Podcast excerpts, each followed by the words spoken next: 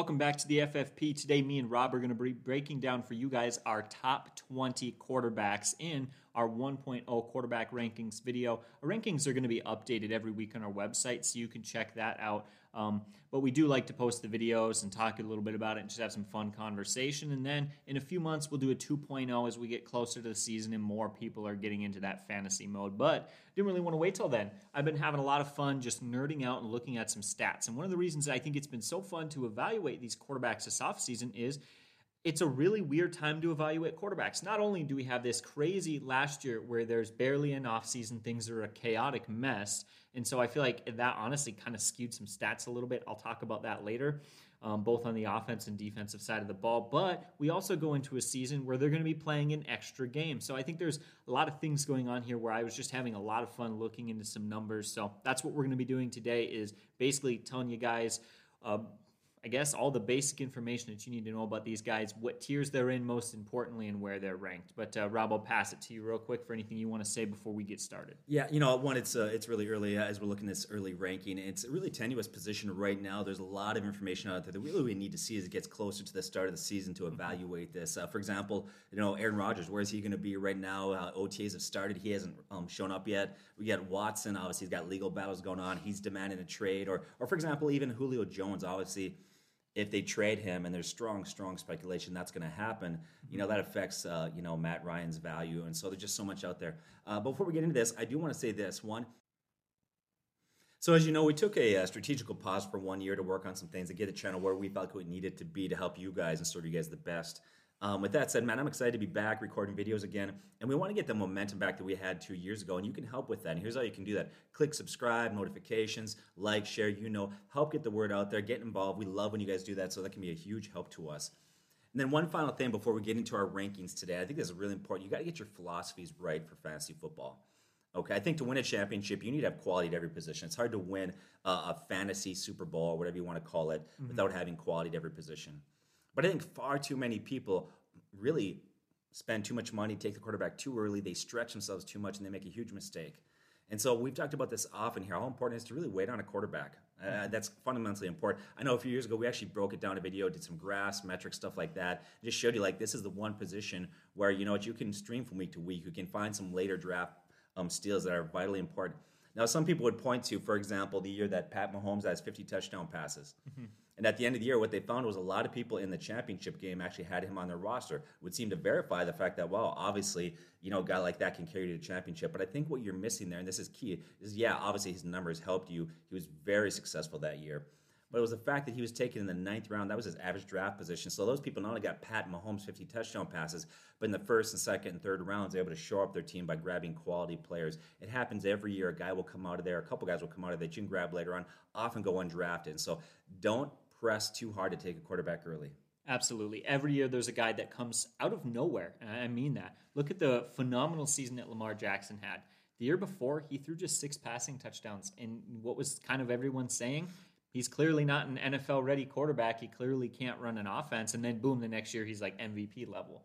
Same thing with Pat Mahomes, where he was on the bench, and sure, people thought he was good, but nobody knew he was that good. Carson Wentz comes from a mediocre rookie season to just explode. And heck, it's not even taking one year now. We got Justin Herbert, who, despite not starting one game, wasn't even supposed to start the second game if it weren't for one guy gave a uh, Tyrod Taylor a bad injection and punctured his lung, we wouldn't have even seen Justin Herbert, who happened to set the record for most passing touchdowns by a rookie with 31, by the way. I mean, it was just really crazy the last couple of seasons to see how quarterbacks have come out of nowhere to produce early and often in their NFL career. So there certainly are a lot of options, and not just a lot of options every year that are popping up, but, and I talked about this in our last video, our um, how to find or what makes an elite fantasy quarterback video. And that is that if you go from the quarterback one to the quarterback 12, you get a 25% drop off in fantasy points. And while 25% sounds like a lot, if you head over to the running back position and go from RB1 to RB12, it's actually a 50% drop off. It's right just around 50. And if you go to the tight end position, I think it's like a 65%. Like it's way up there. There's way more retention in fantasy points as you wait in the draft at the quarterback position than any other position. But now that we've had some uh, philosophy talk, let's get right into our players and start discussing these guys. Uh, you know, who's going to kick off our tier one? So our number one guy has got to be, you know, starting us off, Pat Mahomes. And this was actually a really difficult pick for me. There were a lot of phenomenal options. I mean, when I first started looking at our rankings, my immediate thought was, how could it not be Josh Allen, right? Or how could it not be a young and developing guy with stud weapons and huge mobility in Kyler Murray? Or how about the guy who was on pace to finish number one last year, Dak Prescott, before he got hurt? Like, uh, I'm just going to say this right now. Pat Mahomes is not number one because the guys below him are bad. That is not the case. And I want to say that because we're going to get some of those guys later. But uh, he's just that good. I mean that. We look at it, his 378 fantasy points last year was 25 fantasy points a game, and he actually finished sixth. However, the interesting thing is he played just 15 games. Had he played that 16th game, he would have finished second. Boom, he would have been right there. Furthermore, he was not a guy who did it by pure volume. It's not like when Jameis Winston hit the 30 touchdown mark because he was throwing interceptions and things like that. He actually had six interceptions, which was just one more than Aaron Rodgers, and Aaron Rodgers threw 100 less passes than him. So he was incredibly efficient. And obviously, you guys know that. We already know how good Pat Mahomes is. He's in the perfect system with Tyreek Hill and Travis Kelce. Even Clyde Helaire Edwards is you know, was pretty productive out of the backfield last year. Certainly not quite, you know, Alvin Kamara, but it's really hard to argue it. But I'm going to say there's one thing for me, hands down, above all the other stats that puts Pat Mahomes number one on my list. And that is, I took a look at his toughest four games last year, games against the toughest defenses that he played. Here's what he averaged three, or yeah, excuse me, 373 passing yards, 3.25 touchdowns with an 80% adjusted completion percentage and an average of 32 fantasy points. And that's a good good defenses. In fact, if I have Pat Mahomes on my fantasy roster, do you know what my biggest fear is?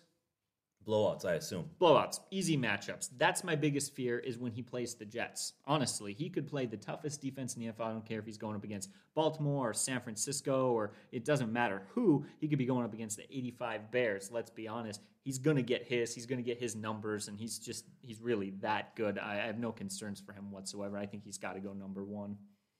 Um, maybe one more other thought there is Coming off of last season, I think we saw mobile quarterbacks really produce. They really stepped up. I think part of that comes to that crazy offseason where defenses didn't have as much time to prepare. Um, we see that pretty evidently in that 10 quarterbacks scored at least 340 fantasy points last season. The year before, just two quarterbacks did that. So an extra eight guys did that. That's five times as many QBs. And I think that was a huge result in mobile quarterbacks being able to produce more because defenses – didn't have the offseason to work together and scheme against them. That's why guys suddenly exploded. Like Cam Newton, who couldn't throw the football to save his life, managed 12 rushing touchdowns and was really his saving grace. Uh, was it Kyler Murray had like 11? You got Josh Allen finished with, I can't even remember, but so many guys had so many rushing touchdowns. In fact, even Tannehill, I think, had seven rushing touchdowns. So it was just a year where quarterbacks were just taking advantage of unprepared defenses. But Anyways, that's Pat Mahomes. Rob, who do you got for number two? Yeah, you know, I mean, uh, to wrap up Pat Mahomes, uh, you know, uh, I'm going to talk about Josh Allen in a second. We're, we're going to talk about the next what, maybe four or five guys, and you mentioned it already. You know, you really don't need to overthink this. Okay, yeah. Pat Mahomes is a stud. The guy's phenomenal, and so many other guys after this. So you don't need to get all these nuances and metric mm-hmm. breakdowns. I mean, they're just simply good, and you yeah. can just trust these guys. With that said, once again, we want to caution you: there'll be that guy in your league that's going to get excited in the first round and love Pat Mahomes, love the name recognition, and grab him. You may want to wait. I got Josh Allen. Uh, that's the guy that I've got right now. And, you know, I think he had to surprise a lot of people. I think people thought he would evolve and get better, obviously, but did we think he was going to get that much better? Did you? No, I didn't. Total honesty, right there. I, I was a shocker last year, and it was kind of a happy surprise, fun to watch. Yeah. So, you know, when he came in the league, I really viewed him in many ways as like an athlete first, quarterback second. Um, but that has and is changing all the time. Yes, he's very athletic and he's dangerous with his legs. But coming to the league, a lot of experts really worried about him, uh, had concerns with his accuracy. You know, and even if you watch last year, the guy had a phenomenal year, but he did miss some really easy throws. Um, if you watch a couple games, I remember one, a guy was wide open in the end zone. I mean, the guy was about 20 yard pass and just threw it way over his head. Um, you're going to get that with him. Uh, so accuracy, accuracy has been an issue. Um, last year, he did miss some easy throws, but he's worked really hard on improving his accuracy. In fact, if you look at his completion percentage as a rookie, it was at 52%. Last year, he finished at 69% completion percentage. That's excellent. That's a okay. huge jump up. It is huge. He's been fourth in the league behind greats like Rodgers, Brees, and Watson. So uh, obviously he's made huge strides in that area. Now I said he could be inconsistent. If you look at it last year, he had 10 games where he averaged quarterback rating of 126. 10 games, that's phenomenal. but another nine games where his quarterback rating was 79. So there's some inconsistency there, but that's actually not uncommon for a younger quarterback. This remember this guy's still really a, a baby as far as in that position for that age. He's young in the league. Now, last year, uh, once again, to highlight his uh, inconsistencies a little bit, he finished uh, number one with nine top five weekly finishes. But then he tied Derek Carr and Kirk Cousins for seventh with only nine top 12 weekly finishes. And I think you dug that stat out. Mm-hmm. And so it shows, once again, he did have some inconsistencies. Um, but forget his deficiencies. This guy has huge upside, mm-hmm. and his strengths far away his weaknesses. One, he's got an extremely strong arm. He's improved his quarterback rating, his passing yards, completion percentage, and touchdown passes every subsequent year from his rookie year. Uh, we talked about a strong arm, but I think for me, if I look at what I like with this guy, probably his greatest attribute is the fact that he's a strong competitor. This guy loves to compete and play the game. He's mm-hmm. big at six foot five, 240. He doesn't shy away from contact, which as a quarterback is good and bad. You know, I love the competitive nature, although I'm sure the coaches are just saying, hey, you know what? Sometimes it's best to step out of bounds. We don't want to get you hurt. But you know, once again, it's what makes him such a great competitor. Okay. Well, if you're Buffalo, I think they were bad for long enough that they're just happy to have a quarterback who wants to win. But uh, yeah, in reality, it's like, what do you say about this guy? Strong arm, great mobility, great legs. He's throw first. He's not too run heavy. And oh, yeah, his accuracy is getting better. And you haven't even talked about it. I'm sure you're going to get to it. But man, just got Stefon Diggs, and that seemed to work out pretty good for that offense. He did, yeah. You know, so going back to his legs, he's got you know 25 rushing touchdowns in 44 games, and so what his legs do is even if he struggles throwing the ball, let's say, let's say he regresses a little bit, and that's possible, you know. Mm-hmm. Um, his legs, his ability to run the ball, gives him what I call a safe floor and provide big upside. In fact, uh, in fact, he can rush for touchdowns. That he does quite often. Make him almost what I would call matchup proof. Mm-hmm. Uh, honestly. Now, a lot of quarterback success is really just tied into their weapons, and you know what? He has very solid weapons. They added Emmanuel Sanders. I like that addition this year. You know, Emmanuel's probably not the player he was years ago, but I think he's a quality vet mm-hmm. there. And they had a huge upgrade in Stefon Diggs last year, which is kind of bittersweet as a Vikings fan because he left us, went to Buffalo, had an amazing year. With that said, though, we got you know uh, Justin Jefferson, and so I, will take him for the future. But man, Stefon Diggs was lights out last year there. And then Cole Beasley had a career year, and he's a really nice complement to those other two wide receivers. Now, um, obviously, this guy's going to be a darling pick by a lot of people. Obviously, a great pick. But like I said, Again, um, don't overpay, don't overreach simply because that position is loaded. But yeah, this guy is really talented. Mm-hmm. Uh, this is a tangent, but now that I'm thinking about it, would you rather have Stefon Diggs or Justin Jefferson? That's something we got to talk about when we get to our wide receivers. We will That's definitely an interesting that, conversation. But, uh, I'm leaning towards Justin Jefferson, maybe simply because he's a couple years younger, but I don't know. Mm-hmm. Oh, you know, I got so many thoughts. We're going to leave that be because we got to stick to the quarterbacks. But absolutely, let's talk about our next guy. All right, now I think we got to put Dak Prescott here. And for those of you who are not Dallas Cowboys fans, I want you to stop and listen to this argument because it seems like uh, you're either a Cowboys fan and Dak Prescott is the greatest quarterback who ever lived, there's no arguing it, or you don't like the Cowboys and you think that he's overrated. But I'm not here to talk about what type of quarterback he is. I want to talk about his fantasy value because the stats and the numbers are there. Whether or not you think he's good or not, you can't argue it. Through the first four games, he scored 127 fantasy points that led all quarterbacks and put him on pace to finish with 427 on the season, which also would have him had him finishing number one ahead of you know Rodgers, who threw 48 touchdowns. He would have been way up there above all those guys, even Josh Allen. He would have been the number one quarterback. He was great.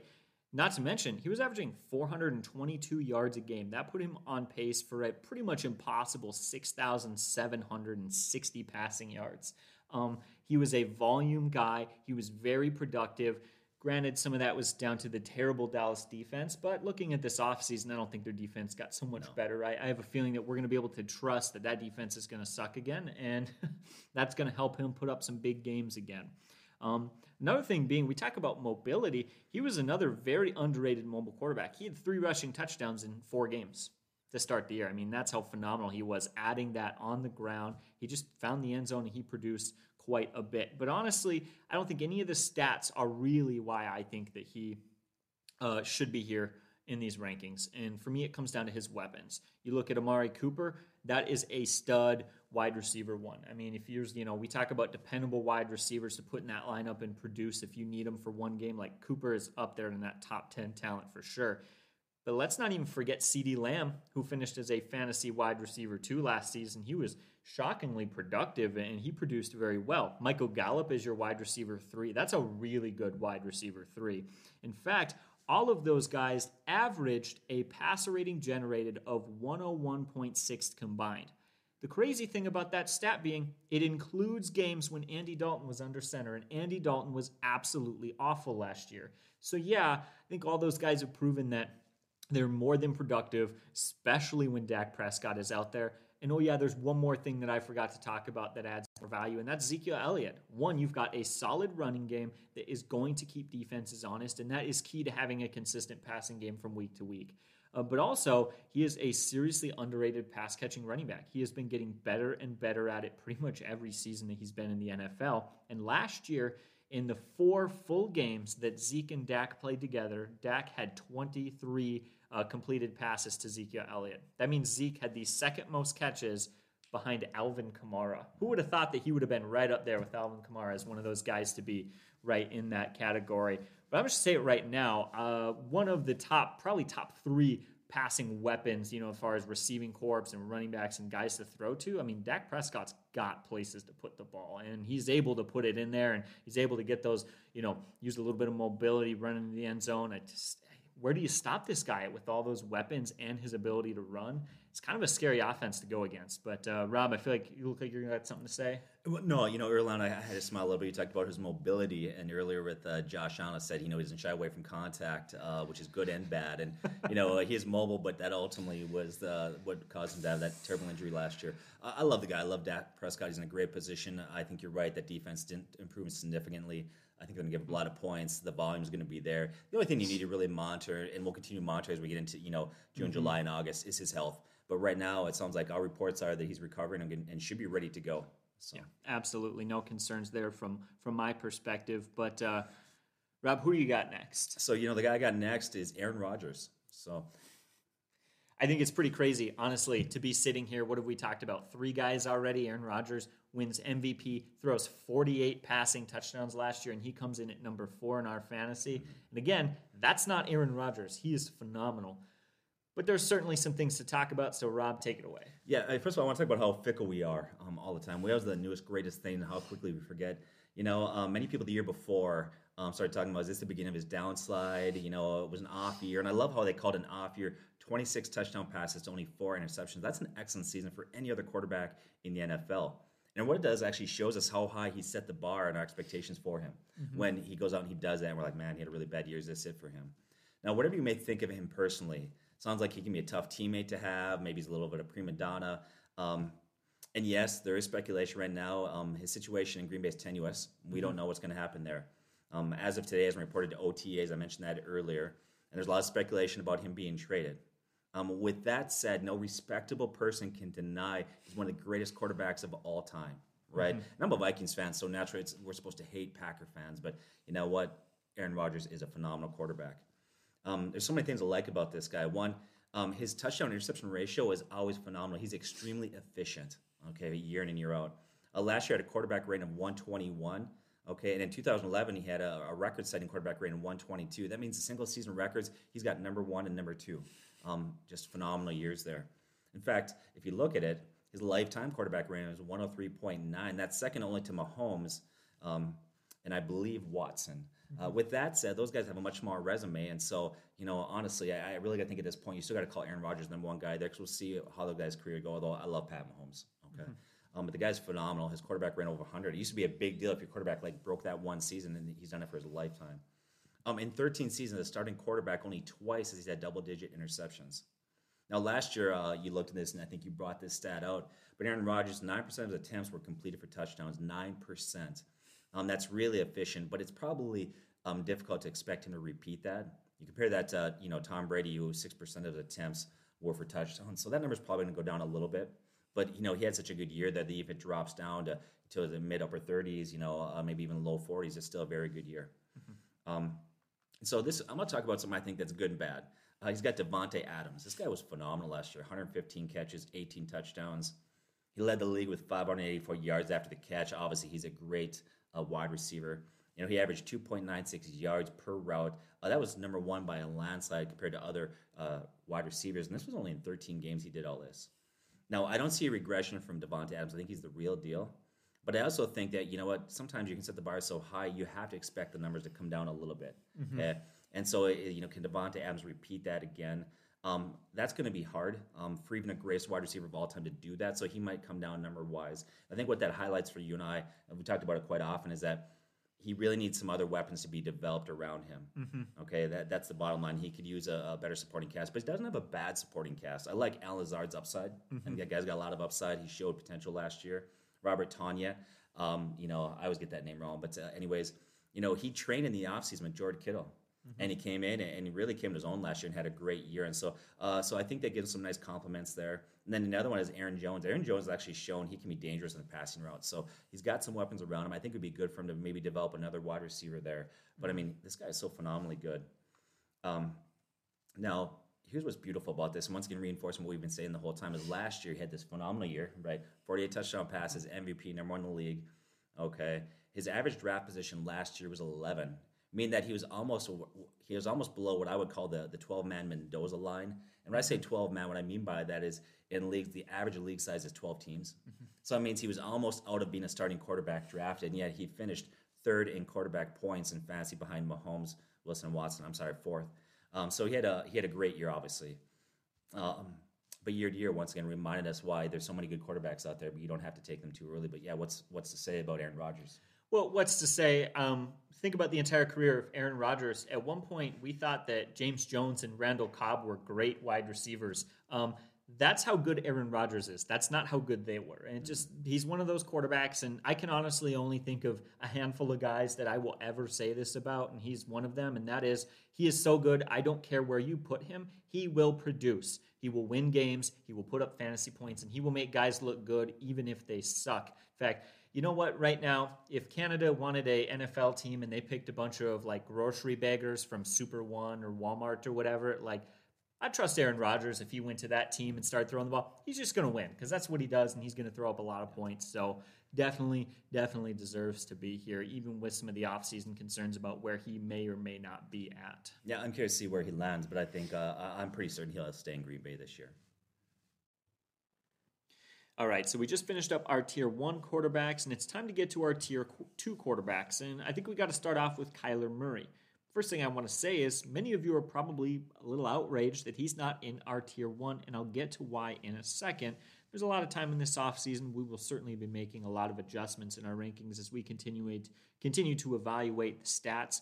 Um, but ultimately, I do want to say that it's not really a knock on him. Again, there's so much talent at the quarterback position, and there's no arguing. He's a very good quarterback, very productive quarterback, especially when you look at the running game. Took 132 carries, which was third most among quarterbacks, for 822 yards. That was second, and 11 rushing touchdowns. That was also second. I mean, that right there, one of the best dual threat mobile quarterbacks in the league. So here's the question why is he not tier one? Why is he not higher? Heck, I know some places are even ranking them, ranking him as their tier, as their number one overall tier one quarterback, as the guy. But I think there's some things for me that are a little bit of concern. And one is he is much weaker in the passing game. He's a good quarterback, but for a guy who has DeAndre Hopkins, he didn't have quite as much productive production in the passing game as those other guys. Yes, he finished second in fantasy scoring, but he finished 13th in passing yards, 12th in passing touchdowns, 17th in adjusting completion percentage, and his just 7.1 uh, yards per attempt was 26th. So he's not getting a lot of yards on his average attempts. He's not getting as many touchdowns or yards as those other guys, and he's got a low completion percentage. There's definitely some concerns in the passing games. Here's the thing when we talk about a tier one quarterback, those are absolute phenomenal studs with no legitimate concerns. And when I look at 26th in yards per attempt, 17th in adjusted completion percentage, 12th in touchdowns, that to me is a legitimate concern. Not enough to say he's a bad quarterback. He's still a very good quarterback. But can you put a guy with those stats there, you know, with some of those other guys? Personally, I can't do it. And I think there is a further explanation and maybe one more thing to consider that makes me a little bit nervous. And that is, as I mentioned earlier, 10 quarterbacks scored at least 340 fantasy points last year. That is five times more than the year prior when just two quarterbacks did that. And when I look at the stats and I evaluate that, I see a lot of mobile quarterbacks who took advantage last year of unprepared defenses and they scored a lot more fantasy points. Mobile quarterbacks took over the league. And I think that was because those defenses didn't have time to prepare for them. As we saw going later and later into the season, some of those guys didn't quite carry the, some of those stats throughout. So for me, you know, I wonder our defense is going to be more prepared for his mobility this year. Do those insanely high 11 rushing touchdowns turn into seven? Still a good number, but that's certainly a significant reduction. And if he does, you know, miss out on four or five rushing touchdowns, can he make up for that with an extra six or seven passing touchdowns? I- am not certain about that. So I just can't quite put him with, you know, the 48 touchdown MVP Aaron Rodgers or Pat Mahomes, who's got the best weapons in the league and is insanely talented and's thrown 50, or, you know, Josh Allen. Like, I just can't quite do it. Not a knock on him, you know, just minor concern there. Yeah, you know, when you look at uh, Kyler Murray, you know, I guess you're right. Yeah, there's certainly concerns there. So what that would do is say he's got a lower uh, floor, mm-hmm. um, but he's a guy who probably, uh, other than some of the other guys we mentioned, might actually have a higher ceiling. Mm-hmm. So you know, if you want to take some chances with him, so uh, like so many guys we said before, um, somebody will snatch him up probably pretty early, but uh, yeah. has got a lot of ability there. So absolutely, Rob. Who do you have next in our rankings? Oh man, this one's tough. Uh, man, this is a high risk, high reward uh, one, I guess. Uh, it's Tom Brady. Um, we have the goat, right? And yeah, let's just stop this. By the way, let's stop the nonsense of trying to attach that name or that title to somebody else. I mean, the guy's the greatest of all time, right? Okay, and I'm not saying that uh, I'm not a Patriots fan. I haven't been like a lifetime Brady fan, but there comes a point that you can't deny anymore. This guy is phenomenal. Um, Before we talk too good about Tom Brady, this Patriots hat's from when I went to Boston. It's a souvenir from traveling. It has nothing to do with Tom Brady. Fair but... weather fan. I'm just kidding. but uh, so, anyways, Tom Brady. Uh, there's no denying how good he is. I guess for him, the question comes down to is how much gas left in the tank. Mm-hmm. Um, he's gonna be 44 this year. Okay, 44. And right now, he's doing things at 44 that no other player has done at his age. Can he do it again? Um, okay, well, I'll tell you what I think. I think he can. Now, we did a video a couple years ago, and we did this real deep dive on Tom Brady. And basically, what we looked at was um, his health and longevity in the league. You know, is this guy that could be productive later on? And what we found in this deep dive that we did, we highlight how fanatical this guy is about his health. Mm-hmm. Okay, he has a uh, he has a personal chef that uh, prepares all his meals, takes him on vacation with him. Okay, he has a personal chef, like I said, takes him on his vacation. Even on vacation, he has a strict schedule. He sticks to on vacation. Doesn't sound like much of a vacation. He wakes up and works out in the morning before I'm even up for work. Goes so to bed at like eight o'clock at night on his vacation, things like that. So this guy's fanatical about what he does. He schedules everything. He has extremely radical diet, avoiding any foods or any exercise that would cause inflammation in his body.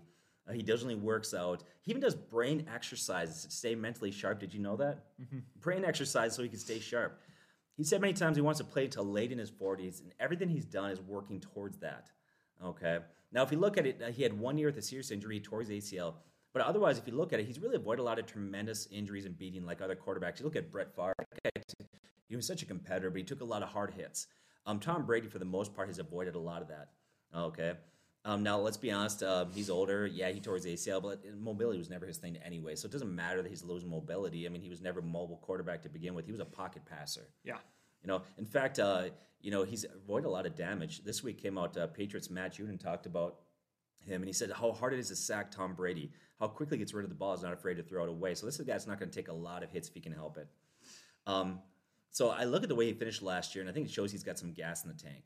Now, last year, some people may wonder why he started slow first two games might have scared some people. He had a quarterback rating of 79 combined, three touchdown to passes, three interceptions. Was it old age? Was it rust? What's going on? Um, possible. Possible was his age going on there. But I'll tell you what I think. Uh, he's on a brand new team, okay? A new system to some extent, new players to work with to get the timing down. You know, and that's a hard transition for any players, especially a quarterback. And he lost a lot of that because of COVID. You know, you lost your OTAs, your training camps, and preseason time. And I think that put a lot of people back, especially at that key quarterback position. I think that explains why he started slow. But as the year went on, he got better and better. Now he's got a full season under the belt, working with those players in that same system. I think that's going to benefit him greatly going into this year. He got better as the year went on. At one point, he sat there near the end of the year. I think with four games left, he had 28 touchdown passes to 11 picks. A decent year, right? but he finished the year last four games throwing 12 touchdown passes to only one interception.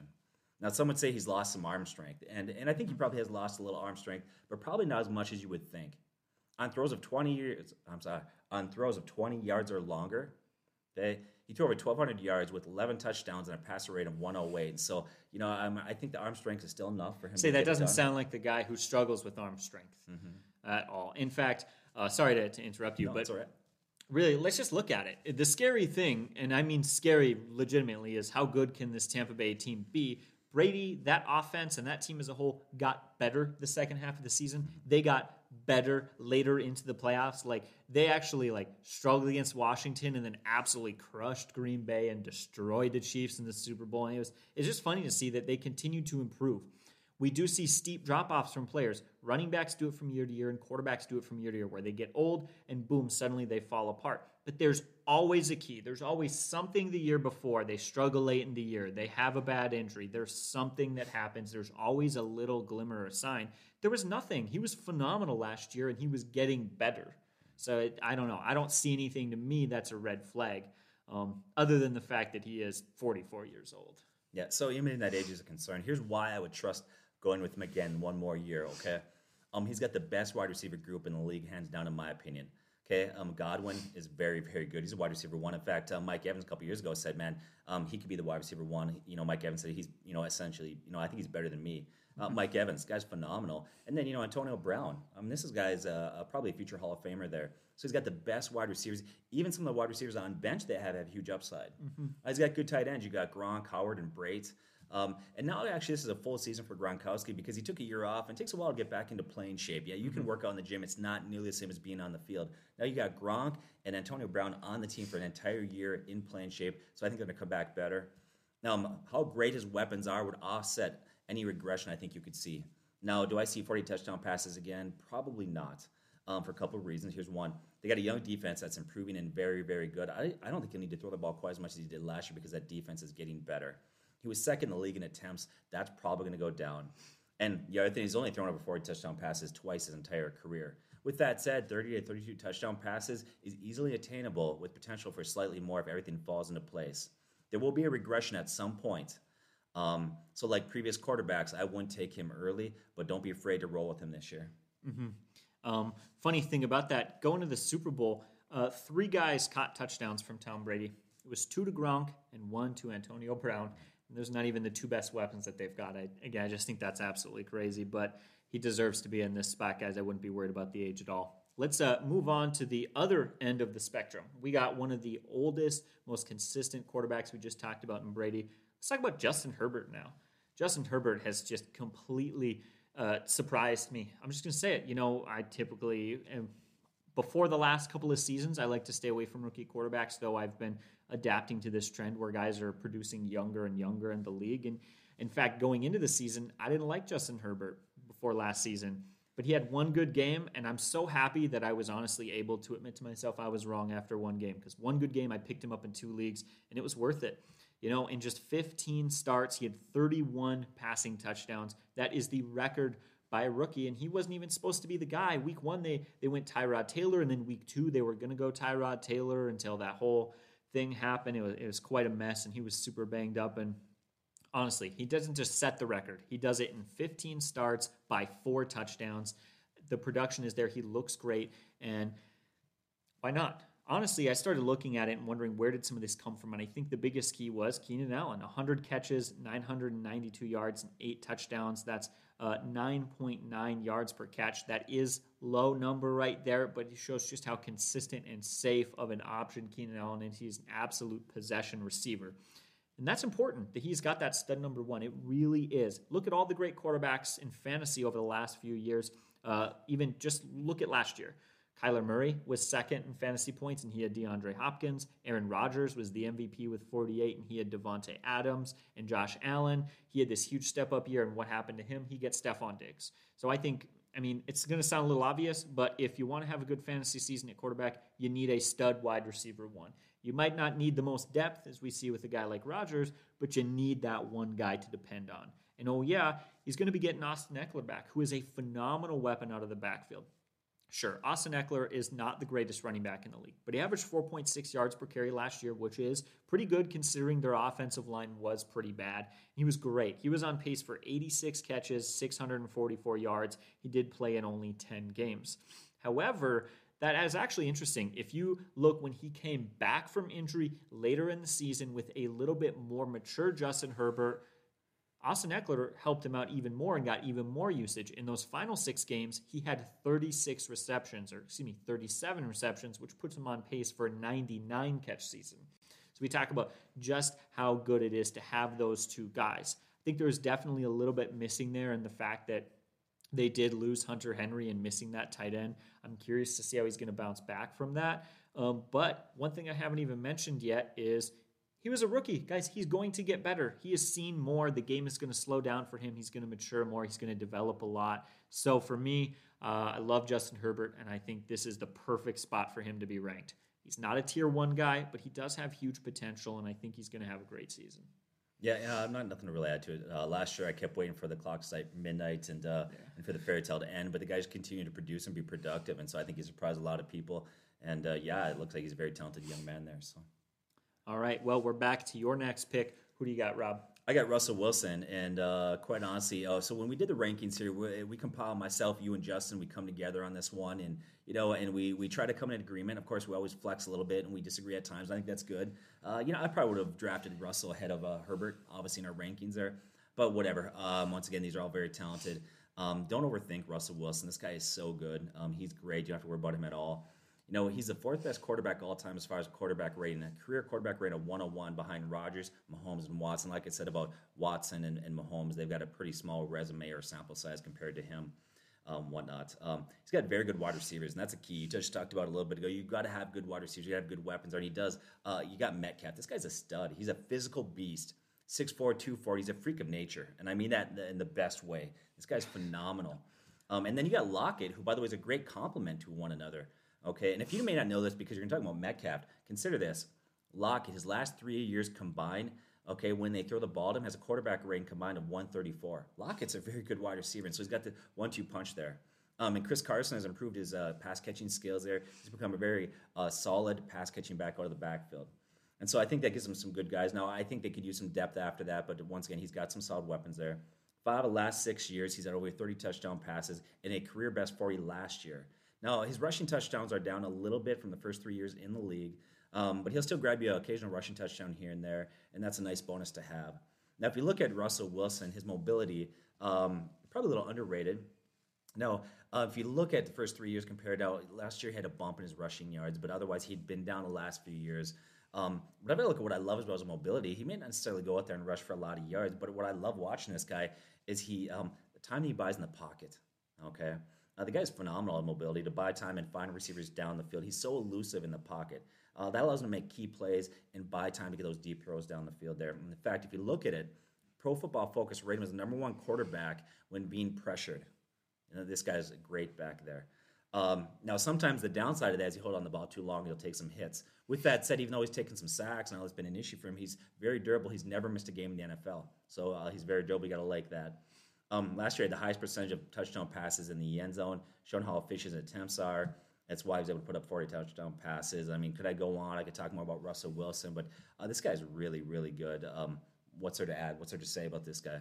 Yeah, and really what it comes down to for me, the only reason that I personally didn't put him higher was looking at last season when he struggled the second half of the year. That wasn't a big concern for me. What was a minor concern for me was that possibly Pete Carroll would see that and they would do what they did in years past and they would kind of lean on the run more than some of these other quarterbacks, and he may not get as many passing attempts as a Pat Mahomes or some of these other QBs. Again, it was just a few years ago where I think one fifth of their plays they had a sixth offensive lineman out there, mm-hmm. where for some reason with Chris Carson they just ran the ball and ran the ball, and they were super efficient in the passing game. But Wilson just didn't get enough volume to be that quarterback one overall. Um, and that I feel like is a is a possibility for that to happen again. Not a guarantee, and even if it does happen, he is still a phenomenal quarterback who's going to hit 30 touchdowns. But the question is, you know, does that limit him a little bit? And I, I felt like yes, so I bumped him down a few spots. But I like what you said earlier on. This is a guy who could easily be three or four spots up in our rankings right now in fantasy. And I guess that's what the rest of the offseason is for us to do is continue working these rankings out and really feel out kind of where we're going to settle on him completely. And, and, I'd honestly love to hear from you guys listening to this and watching this. Um, where would you rank Wilson? Because he's a guy who could he could really go anywhere. Last season was pretty all over the place. Yeah, I think what hurt him, he started off the year so hot last year. He was tearing it up. And uh, I think what happened is the offense got a little off balance, honestly. Mm-hmm. And uh, they started forcing the ball downfield, throwing a little bit too much. And I think getting back to a balanced attack, running the ball, opening up play action is actually going to improve his numbers. I think that's why he fell off. And so I think, uh, once again, running the ball a little more may take away his attempts, but could help him with his efficiency. So. All right. So now I think we got to talk about Lamar Jackson. And here's a guy that I was really excited to talk about because he's sort of like me um, in that his football playing is kind of bipolar, and so am I. uh, but really, the Ravens were first in rushing and dead last in passing in total offense last year. First and dead last. I love that. You don't get, you never see such extremes in one offense. So it's really fun to, to look at that.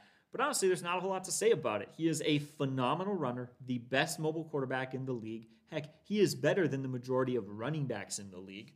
Let's stop right there. Probably the best running quarterback in the history of the NFL. I, right you know, I thought about that. I put it in my notes, and I didn't want to say it, but I think he I'll is. say it. I I'll just- say it, and I'll take the hit for it if you disagree with me. I mean, the guy's been phenomenal. But anyways, go ahead. But let's look at it. 1,000 rushing yards. I think it was like a little over 1,000, but that was first on the Ravens, uh, ninth among all running backs. If you put Lamar in with the running backs, he was the ninth highest rushing yardage guy. He had 6.3 yards per carry, which was first on his team. And if you put him in with the running backs, would have also been first in yards per carry. His seven touchdowns was second on the team and would have been 15th among running backs. And his 56 rushing first downs was first on the team and would have been ninth among running backs. It's insane. This guy is uh, basically an RB1, just, and it's, I can't even get it. But there's a flip side to this. His 26 passing touchdowns was tied for 12th, and even worse than that is the volume. His 2,757 yards was worse than Drew Lock, and Drew Lock played two less games. That is bad. Now, I certainly understand that part of it is the offense. They want to run the ball. They have a great defense. They have a phenomenal kicker. You know, they're not going to throw the ball a lot. I get it. But Drew Lock is horrible. You can't be worse than Drew Lock in a passing stat and be too high up our rankings. Fact of the matter is, if he wasn't hands down the best running quarterback in the league, he wouldn't be a starter, I don't think. And he certainly wouldn't be where he's at in our fantasy rankings. The big concern is with that much volume in the running game, when does he get hurt? That is a real question. I mean, Dak Prescott, you talked about that earlier. He loves to run. He was making that work for him, but it got him injured. Um, and Dak Prescott doesn't run nearly as much as Lamar does. Now, he's elusive, and the hits he takes are maybe not as direct, and the way that he is able to do he's such a fast runner that I don't think he's ever going to take a really crushing blow. But um, I think it's got to happen at some point. And again, you see just just a couple of deficiencies, not quite good in the passing game. I know that part of it is he doesn't have weapons, but it doesn't matter from a fantasy perspective. I don't care if it's because you're a bad thrower or you don't have guys to throw to. It's still not producing the numbers that I quite need you to produce. So that's why he's much lower on this rankings than I know some people would want to put him. Yeah. So we should move on to the next guy. Absolutely. So I got Matt Ryan uh, right now. And so uh, if you look at Matt Ryan, 2016, 2018, he had great seasons. He finally broke a QBR of 100. He had 35 touchdown passes one year, 38 the other. But if you're making an honest evaluation of Matt Ryan, okay, uh, objective look at it all, here's what you'd find that he's a, a good quality quarterback, um, but he's not a great quarterback. I think that's a pretty fair analysis. We're being honest here, right? Mm-hmm. And his fantasy success, okay, his fantasy success has been tied directly to two things. Um, if you look back at this, one, volume. Uh, we've seen a bump in his production, and it's tied directly to the Falcons' defense. When that defense fluctuates, when that defense has struggled, um, his value has gone up. He's had greater volume, and he's been good. But when the defense has fared well, it's driven down his numbers. Uh, it's, if you look at it, we've seen this consistent pattern. And here's the other major thing that ties directly to his success. And this one's the biggest one, okay? His success is tied directly to Julio Jones' health. When Julio missed games last year, he missed seven games. That offense struggled a lot. Mm-hmm. You know, um, he was on pace for about 1,400 yards, and uh, he generates a passer rating last year 131. Okay, so this is a phenomenal wide receiver, one of the best wide receivers of all time. And uh, when they asked um, Matt Ryan about the possible departure of Julio Jones, he went on to say that Julio has probably impacted him and his game more than any player that he's ever uh, played with. and he played with Tony Gonzalez, so That says a lot. Says a lot. And so to me, that's a really big concern. Once again, this guy's got high risk, high reward. Uh, it's a big concern because Julio Jones has basically come out now in the last couple days and said he's done in Atlanta. There are very strong indications that they're going to be traded. They're going to wait till after June 1st. And The reason why they're going to wait is to save money against the cap. And so if that happens, he leaves, it's got to plummet Matt Ryan's value. I mean, you know, um, obviously it lowers his floor a little bit. Now, after that, he does have Calvin Ridley, and he, I think Calvin Ridley is very good, very good wide receiver. In fact, last year he led the NFL with eight 100 yard receiving games. He had a 15 yards per carry reception uh, and three fantasy points per touch, which is very good. They have running back Mike Davis, who had 59 catches last year and uh, 6.3 yards per catch. That's very solid there. And they drafted a stud tight end in Pitts. And this guy sounds like he's a phenom, um, a lot like Metcalf as far as just off the charts metrics. Uh, could be phenomenal. And they got Hayden Hurst. Um, but here's the thing with tight ends. We'll talk about this in our tight end video. Is that's the one position where tight ends, when they come in the league, historically, it's it's rookie tight ends don't come in and blow it up, and so there's gonna be a learning curve there for him probably, and so um, that's what it really comes down to. Um, he does have some solid weapons, but uh, if Jones leaves, that's got to affect his value. How much? And uh, before I get any more notes, your thoughts on that? Like, how do you fluctuate him if Jones leaves? Yeah, that's just it. Um, with Julio Jones there, he is without a doubt like he is. He's at least a top eight guy for sure. His ceiling is a top four guy, right? Where he can he could you know, conceivably because of volume and garbage time stats and his weapons and a lack of a running game and all these factors, he could conceivably have a fantasy season like a Pat Mahomes. He could finish close to 5,000 yards. He could finish 40 touchdowns. He could be that guy. Julio leaves. I still think he's going to hit 30 touchdowns, but that ceiling of maybe hitting 40 is for me is not going to happen, right? I think that really takes him down. Now, we see that when Julio was out, Calvin Ridley still had some big games, but what you found was it was forcing the ball his way, a lot of volume. It took till later in the game, desperate fourth quarter plays often, and so you see that that offense as a whole struggled. Calvin Ridley thrived, so a lot of people think that offense thrived, but really it was uh, uh, not quite the case. So that's really where Matt Ryan is. In fact, to be honest, he could be lower, right? I think we could really shake this out, talk about some talented QBs below this, and and he could end up lower. But I don't think we're going to pull the trigger on that until Julio is actually gone. Though I will say, we made this order. And then Julio Jones came out and said, I'm not playing there for sure. And so it's now like, well, yeah, no, I'm pretty much certain he's going to maybe drop a few spots. Yeah, you look at uh, concerns from Matt Ryan. So last year he had the most dropbacks and attempts, right? That's great. But that only ended with 26 touchdown passes. That's not that good when you consider that 10 other quarterbacks broke 30. Mm-hmm. Um, he was inconsistent at times. He had eight games where he had zero or only one touchdown pass. Uh, he's a quality quarterback with a moderate floor, and he's shown he can be very good. Uh, but once again, I think we really got to see what this shakes out with the Julio Jones thing before we determine where he's going to be at. So uh, that's where we're at right now with uh, Matt Ryan. All right. let's uh, let's move on to our next guy, and actually, let's get into our tier three. All right, so now we got to start off our tier three, and I think the number one tier three guy is Ryan Tannehill. Super efficient. He finished ninth in fantasy scoring among quarterbacks last season, despite being 18th in passing attempts. So, again, huge efficiency. He was third in fantasy points per drop back. That's huge. I love that because we see that there is an opportunity to throw the ball more. And if that opportunity does come true, he's going to have the efficiency to capitalize on that. However, with Derrick Henry, you know, 2,000 yard rusher in that backfield, that's probably not going to happen. So I'm certainly not sitting here saying that he has a huge upside um, more than he does. However, I love how creative they get. Again, they're not a huge volume offense, so they get really creative in the end zone. And there's a reason he actually finished fourth among quarterbacks with seven rushing touchdowns. That tied Lamar Jackson.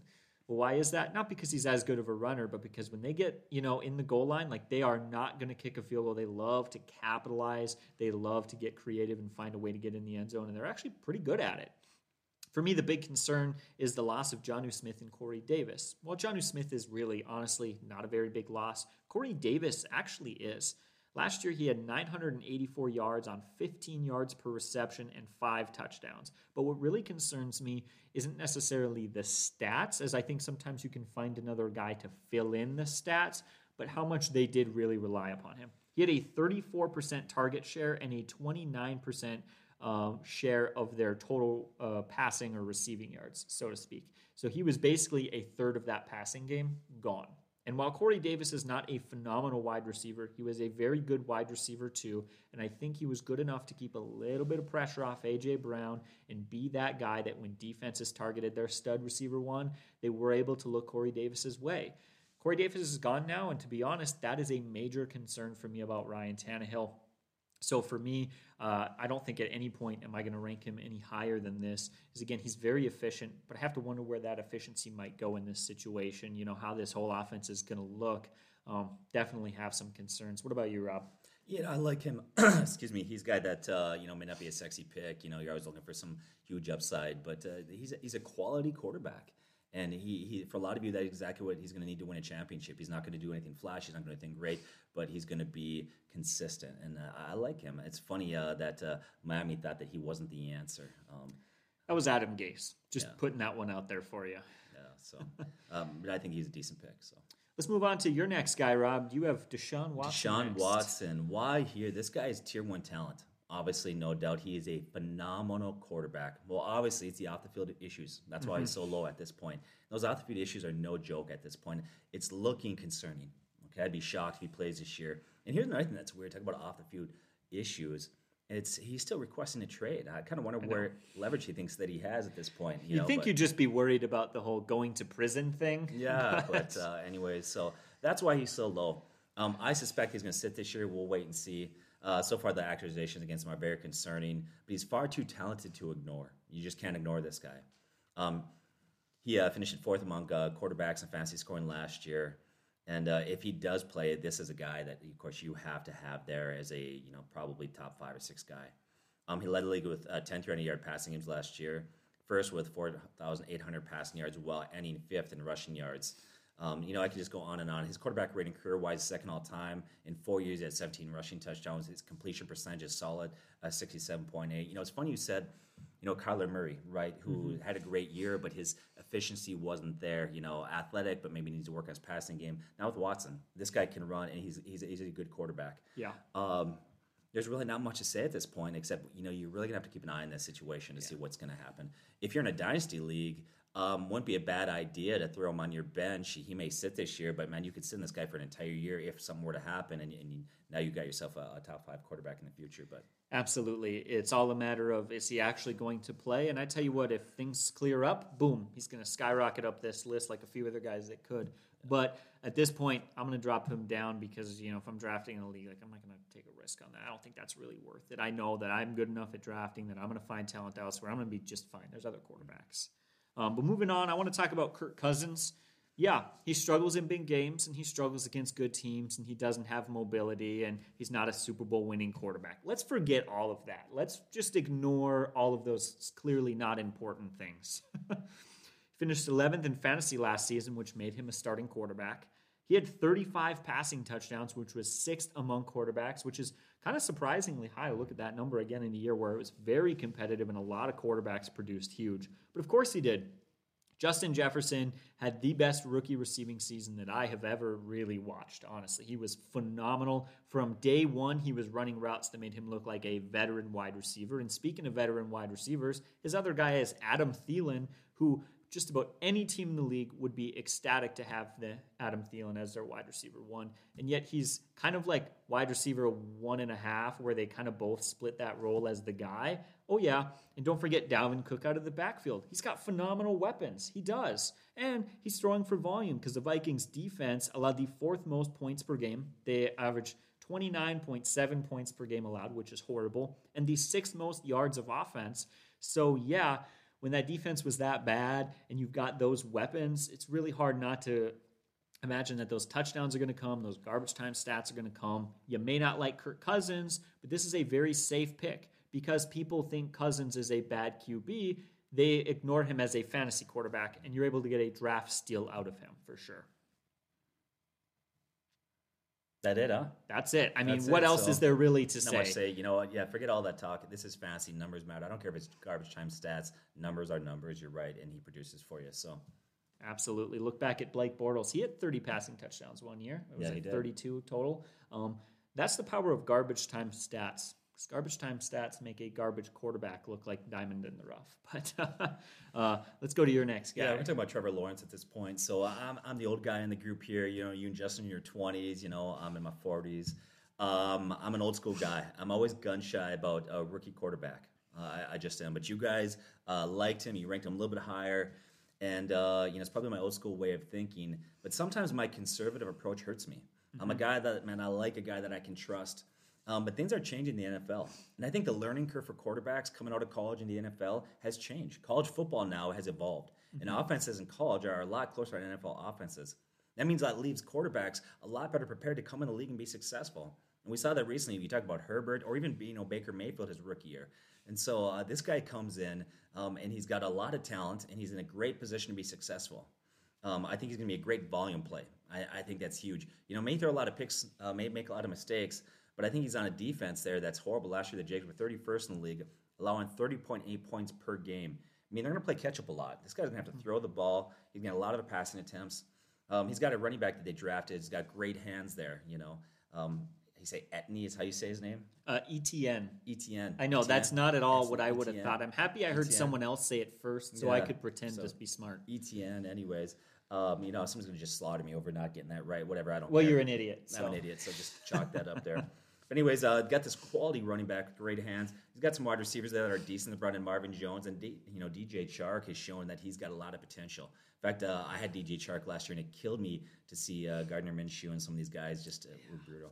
So, anyways, um, currently he's ranked 14th. Um, so he's not in the top 12, which is kind of like that line the way I was kind of cut off. Um, personally, I'll probably draft somebody before him, but I tell you what, you got to watch this guy really closely because he has tremendous upside. Absolutely. If for some reason he's in free agency, if he's not drafted, I'm watching that first game because you know what? It's Justin Herbert again. If he goes out his first game and he gets three touchdowns, I am picking him up in every league. I mean, really, I am. But let's move on to the next guy because I think a lot of you who may not have even noticed want to know why this is where we have Joe Burrow ranked. I think a lot of people are a little bit, you know, going to be surprised. He's the first overall pick. He's phenomenal, and oh my goodness, he was playing so great before he got hurt. Let's break down the stats. His 16 game pace was 4,300 yards. That is pretty good. And he was on pace for 227 rushing yards and 4.8 rushing touchdowns. That's pretty good. However, he was on pace for just 20.8 passing touchdowns. So he would have finished the year with a total of about 25 to 26 total touchdowns. Total touchdowns in a year where quarterbacks are getting uh, 10 rushing touchdowns and 30, 35 passing touchdowns. That's just not good enough. And it might not have been his fault, but man, there were some struggles there. Just 6.7 yards per attempt and 3.8 yards per carry the efficiency wasn't there. He wasn't making the plays. Um, I think he had some games where he played really well. And I want to be honest, he looked good, but I think the Cincinnati offense as a whole has some issues. Their offensive line was fifth worst in pass blocking, and they had the most pressures over Joe Burrow's time. So when Joe Burrow was playing, they were on pace for 209 pressures on the season. That was worst among all offensive lines. Uh, finally, bad receivers. 17.4% drop percentage was the worst drop percentage that any quarterback had to deal with last year. So you got a bad offensive line, wide receivers who are dropping the ball, and you're struggling to be efficient. And oh, yeah, you didn't find the end zone as much as other quarterbacks.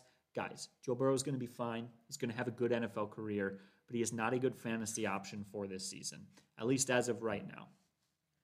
So I got Matthew Stafford here. So uh, you know, I'm excited to see what he's going to do. Finally, he gets to play with a coach who's got a great offensive mind to McVay. So we'll see what those two can do together. You know, back in 2011, he had 41 touchdown passes. Um, but other than that, he's really been bogged down on a bad Lions team, if we can say that. The Lions just haven't been good. It's been a long time since they've been a quality team. This is his first real opportunity to show his full potential. And uh, feels like he's been in the league forever, doesn't it? But he's still only 33 years old. And for quarterback, that means he's got a lot of years left there. And you got Cooper Kupp, you got Woods. Um, they're very underrated wide receivers. In fact, I love Cooper Kupp. I think people don't realize how talented that guy really is. I'm excited to see what he can do uh, now he has a quality quarterback there. Well, we saw glam, you know, glimpses last year what Cam Akers can do, and so I think he's got some good weapons around him. Got a good coach. They brought in DeSean Jackson. Um, I don't know if he's got any gas left in the tank there at age 34, but I think he's going to be a decent, uh, I would say, three to four wide receiver down there. Uh, obviously, not going to be the dominant receiver he once was, but a decent option there. In redraft leagues, I'd consider drafting Matthew Stafford higher. Obviously, you got to mm-hmm. fluctuate that because you know we're also considering dynasty rankings. But in redraft leagues, I would take Matthew Stafford higher. Um, he's a very quality, safe option with a safe floor. Mm-hmm. Absolutely. And he's a guy who, throughout his career, has capitalized on matchup. You might draft, not draft him to be your starter, but you know that against a bad defense, he's going to capitalize. That's what mm-hmm. he's done throughout his career. Struggled against good defenses and just crushed bad ones.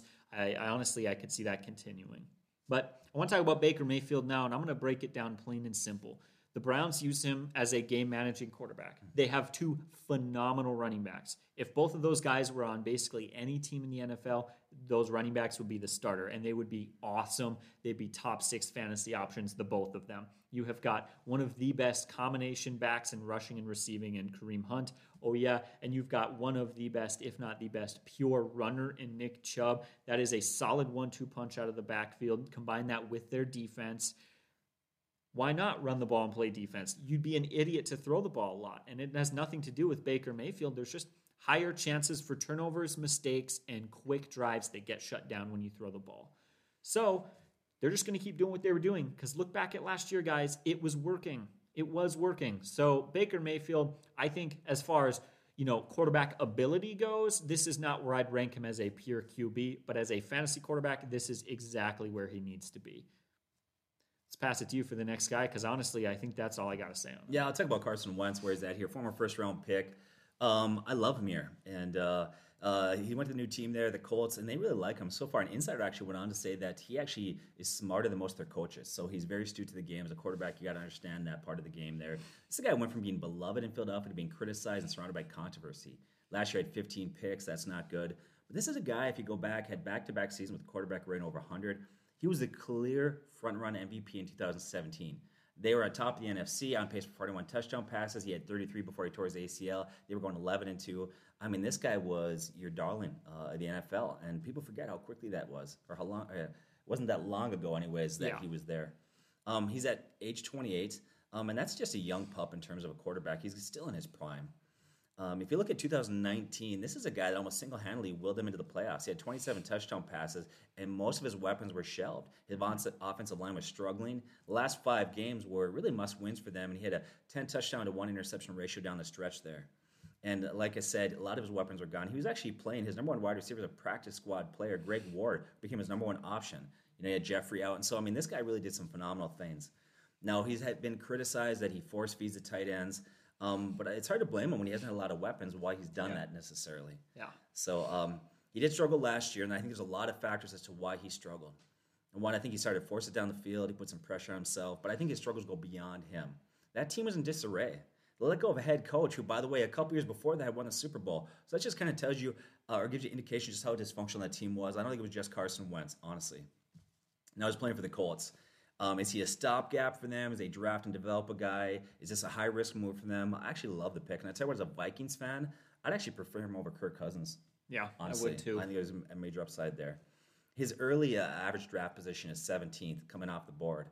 Um, but he's got solid weapons. You know, T.Y. Hilton is a solid vet, not the wide receiver one he was a few years ago, but I think he's solid. Then you got Michael Pittman, who showed promise last year, is six foot four. I think he's a nice complement to Hilton. He's got Taylor running back with good hands. Hines is an excellent pass catching back. In fact, last year, Pro Football Focus said he was the number one um, pass catching back in the NFL.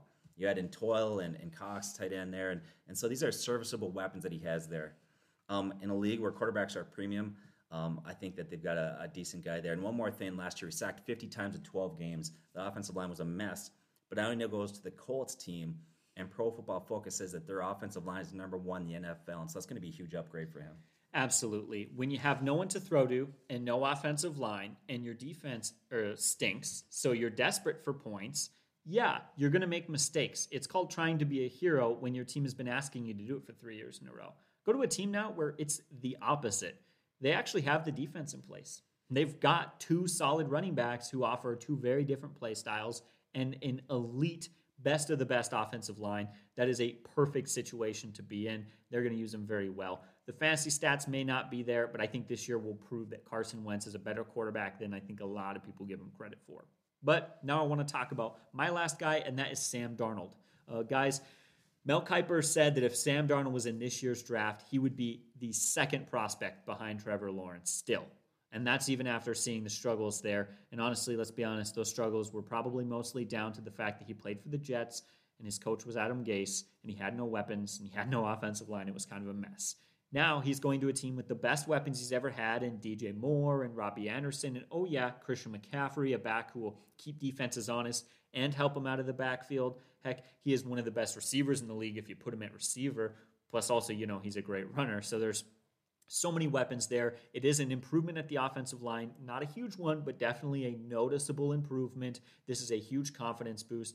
But ultimately, for me, I think that he is better than Teddy Bridgewater at stretching down the field, making big plays, and testing defenses a little bit deep. So I think the big fantasy impact from him going there is well, that he is going to be able to help those guys like DJ Moore hopefully take that next step in their fantasy game.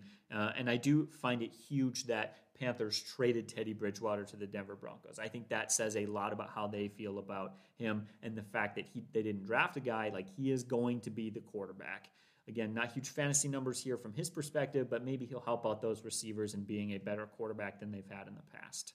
Rob, I'll pass it to you for our last guy to round out our top 20. Yeah, I think a lot of people are going to like this, but uh, Derek Carr. Uh, this guy is overlooked and underrated. Okay, you know, he had 32 touchdown passes his second year in the league. 32 is really good. He was on pace for 30 in year three. He had back to back years with quarterback rating of 100. But if you look at it and you're honest, this guy hasn't had a lot of good weapons around him. He hasn't a lot of consistency at wide receiver. Now, uh, the one thing that they did in the offseason is added John Brown and Drake, and I think that gives them some good weapons there. That should be a nice compliment, some young wide receivers that need to develop but add some stability. Uh, he's a great streaming option. He's not a guy that I'd want to draft and roll every week with, but uh, you keep your eye on this guy, and he'd be a great streaming option. In very deep leagues, I'd say teams over 14, he's a very solid play. Well, I was going to say, we have played in an 18 team league before. Um, if you're ever in an 18 team league, then hey, you've got some options. but um, really, we're looking at our quarterback 20 here. Um, so to be honest, Derek Carr here at 20 is, is really not that bad. The quarterback position is so deep with talent that you might be talking about us in this video and saying, you know, why is he here? He's not that good. But again, it's a 20. We don't have him ranked high. He's not even near the starting level. So it's not a problem. I don't think he's a great fantasy option. Um, but yeah, some people do hate on him um, a little bit more than maybe they should. But again, I think this is right where he deserves to be. Um, so that rounds out our top 20 of our 1.0 quarterback rankings. I'm really excited to get to our running backs in one of our next couple of videos and talk about hopefully maybe our top 20, 24. I'm not exactly sure. I haven't ironed out the details about that.